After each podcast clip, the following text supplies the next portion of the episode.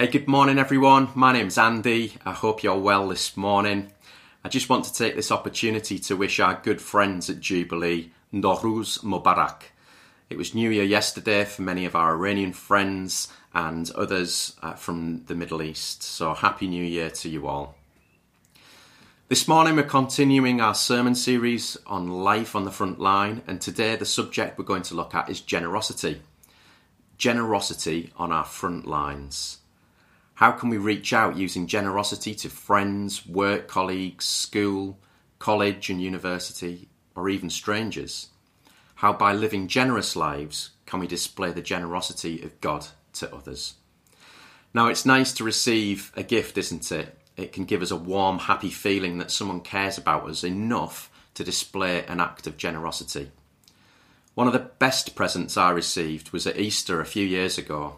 Now, knowing that I don't like chocolate Easter eggs, my mother-in-law, Juju, instead got me this. A load of fruit pastels.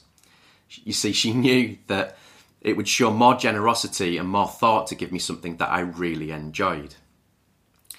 Now, I don't know about you, but sometimes I find it hard to be generous.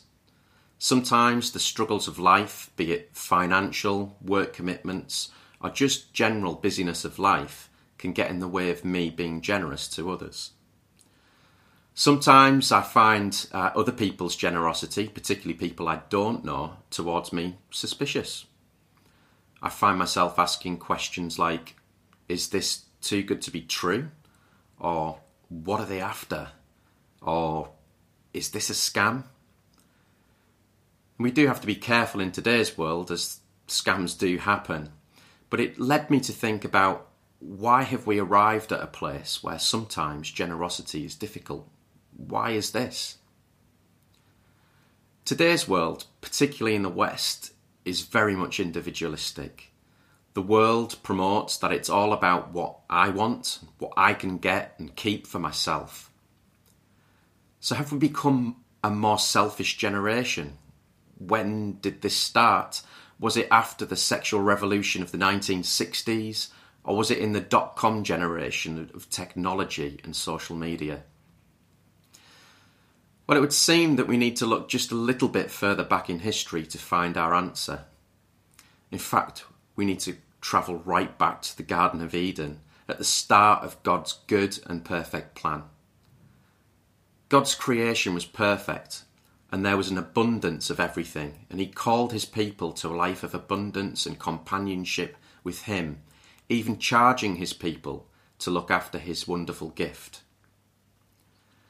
But rather than live this life of abundance, man chose to not trust God and instead live a life of scarcity, of struggle and of poverty, living like that there isn't enough, hoarding possessions and fighting over land. We see this nowadays in conflicts all over the world, don't we? God wasn't happy with this, and through Noah, he started again. But soon after, humanity falls back into living in scarcity and struggle. God would intervene again, and he makes his promise with Abraham that his people will enter the promised land, a land of peace and abundance. A little later in the Old Testament, when God's people finally enter the promised land, they fall once again. They don't live in the promise of abundance. But God intervenes for a final time. But this time it's different. This time he would intervene with himself. He humbles himself and comes into the world to intervene one final time. John three sixteen. For God so loved the world that he gave his one and only Son, that whoever believes in him shall not perish but have eternal life. And may I add, a life of abundance. Jesus' life and death is the ultimate expression of God's generous love. He longs for us to live the abundant life he promised in Eden, that he promised to Noah and that he promised to Abraham. A life of abundance only possible because of the death of Jesus. You see, we've been set free from the struggle and scarcity of this world by the blood of Jesus. He's given us new life that we may live, as it goes on to say in John three, a life in the light, reflecting the glory of God to all that may see it. I hope you're seeing the heart of God for us through this. He is the God of abundance. He's a generous God. We're called to be a generous people because this is who God is. It's even in one of his names. His name's Jehovah Jireh, the Lord who provides. Our generosity to others displays to them the generous, relentless love of God. A love so overwhelming, he couldn't help but come to earth and intervene. He who was rich became poor, that we may have life, life in abundance. And we need to share this relentless, overwhelming love on our front lines, displaying the generous love of God wherever we can. Amen? Now, I know for some of you, you might say, well, Andy, that's great, but my life's a real struggle. How can I live like that? How can I be generous if I don't have anything? Life doesn't feel abundant to me. As an example, for most of our married life, we've struggled financially. And sometimes it's hard to give to others when the bank's screaming at you saying, no. But this is the life that God wants for us. It's what he intended all along. It's what compelled him to give his only son for you and for me. We need to trust in God that the abundant life is for us today. So how do we live generous lives? How do we free ourselves from the chains of scarcity and struggle the world would have us in? The life of Jesus gives us clear messages of how to live generously. There are many examples you can read in the four Gospels, but this morning I just want to focus on one very small passage that I believe gives us real insight into how to live generously. And this has spoken to me on a number of occasions when I've found myself slipping back into the ways of the world, questioning, how can I give? What do I have to offer? So let's read Mark twelve, verse forty-one to forty-four. Jesus sat down opposite the place where the offerings were put and watched the crowd putting their money into the temple treasury. Many rich people threw in large amounts, but a poor widow came and put in two very small copper coins worth only a few cents. Calling his disciples to him, Jesus said, "Truly I tell you, this poor widow has put more into the treasury than all the others. They all gave out of their wealth, but she, out of her poverty, put in everything, all she had to live on." Now I want to look at three quick points from this passage. And the first point is this: Jesus knows. The first thing to note is that Jesus knew the amount the widow had given, and that the rich pe- and that of the rich people also. Now the temple treasury was placed in part of the temple where everyone could access, and was most likely a number of chests in which people placed their offering. As it was customary not to show how much an individual was giving, it's safe to assume that these chests had coin slots on the top and people would place their coins in a particular chest. So how then did Jesus see how much people were giving? Would it be possible to see with his own eyes? No. Jesus can see right into our hearts. He knows everything. And in this instance, he knew the amount the widow had given. Jesus knows everything about us. He can see our feelings, our motives, our love, our generosity. He then, just like in the passage, judges us on how we live our lives, the posture of our hearts. And that brings us to the next point, really. It's not the amount that counts. The two copper coins the widow gave was the equivalent of a one hundred twenty-eighth of a daily wage. In today's money, if we assume the current minimum wage, it would be approximately forty-seven pence.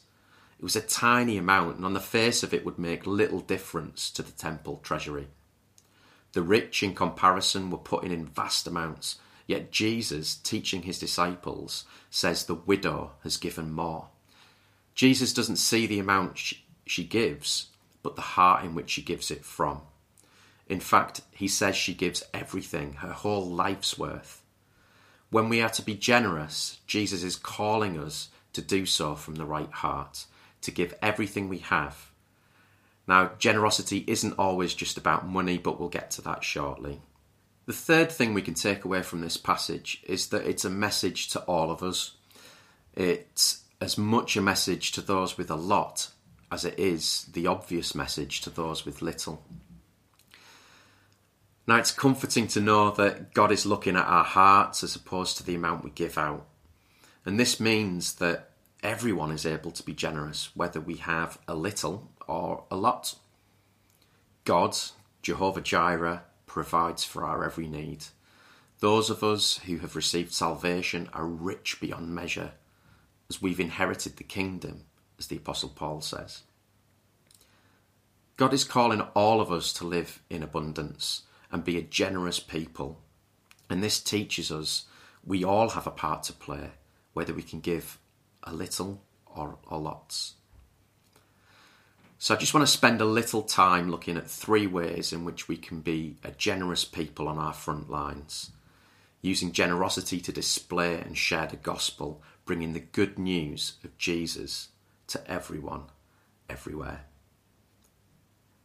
One of the most generous things we offer is our time. Giving time to someone is an incredibly honouring thing to do. It says to someone that they're important and that we value them enough to take time out of our day to be with them. Time is free. It doesn't cost us financially, though I appreciate there is a level of sacrifice that comes with it. We must make sure that we can build into our busy lives time for those on our front lines. I know I can find this difficult. I know if I'm not careful, I can get swamped by the busyness of, busyness of life. And rather than being generous with my time, I can become selfish with it. So let's try and sacrifice some of our time to bless, invest, and serve others and see what fruit comes from it. Secondly, we can be generous with our money and our possessions. God provides us with money and possessions. If we have an understanding that all we have is His, it can be easier to be generous with it. It's not ours, we're just looking after it for a while. Let's be like the widow and give generously where there's need. In Matthew six, verse nineteen to twenty-one, it says this: "Do not store up for yourselves treasures on earth, where the moths and vermin destroy, and where thieves break in and steal. But store up for yourselves treasure in heaven, where moths and vermin do not destroy, and where their thieves and where thieves do not break in and steal. For where your treasure is, there your heart will be also." How we conduct ourselves with money can say a lot to our friends, to our family, or our work colleagues.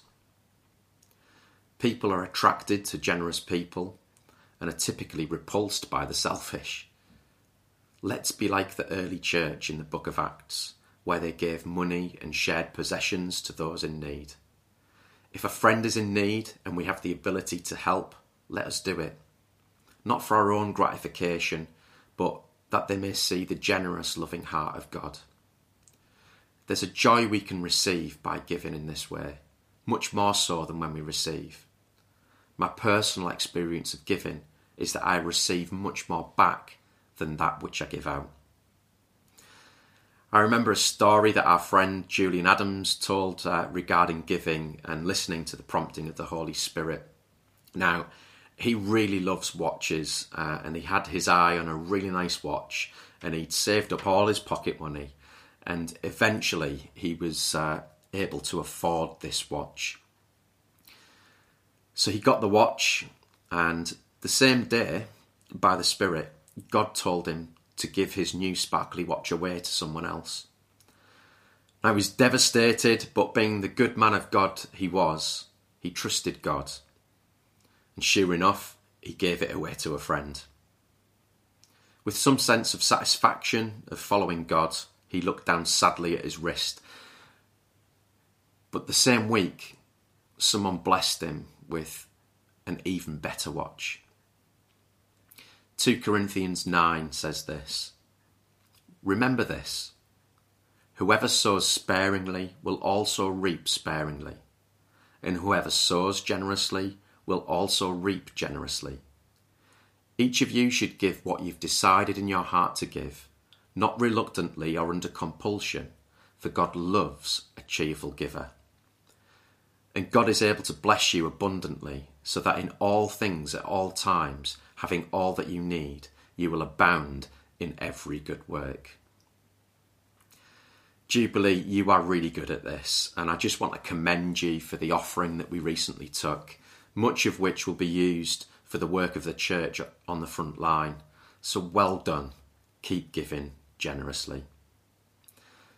The third way we can be generous is with our love.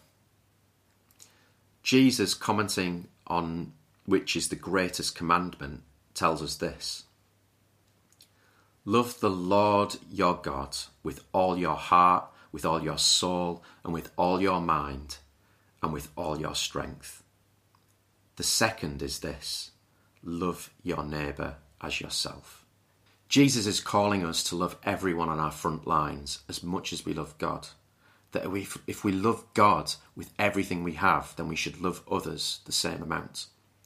So let's be generous with our love for all of those we come into contact with as we go about our day to day. Jubilee, God is calling us to live abundantly. He's calling us to bless others generously as he blesses us generously. When we are generous, it's a statement that we trust God, and as such is an act of worship.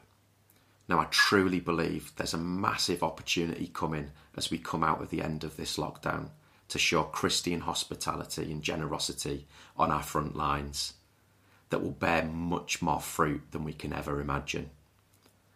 Let's be people who show generosity on the front line.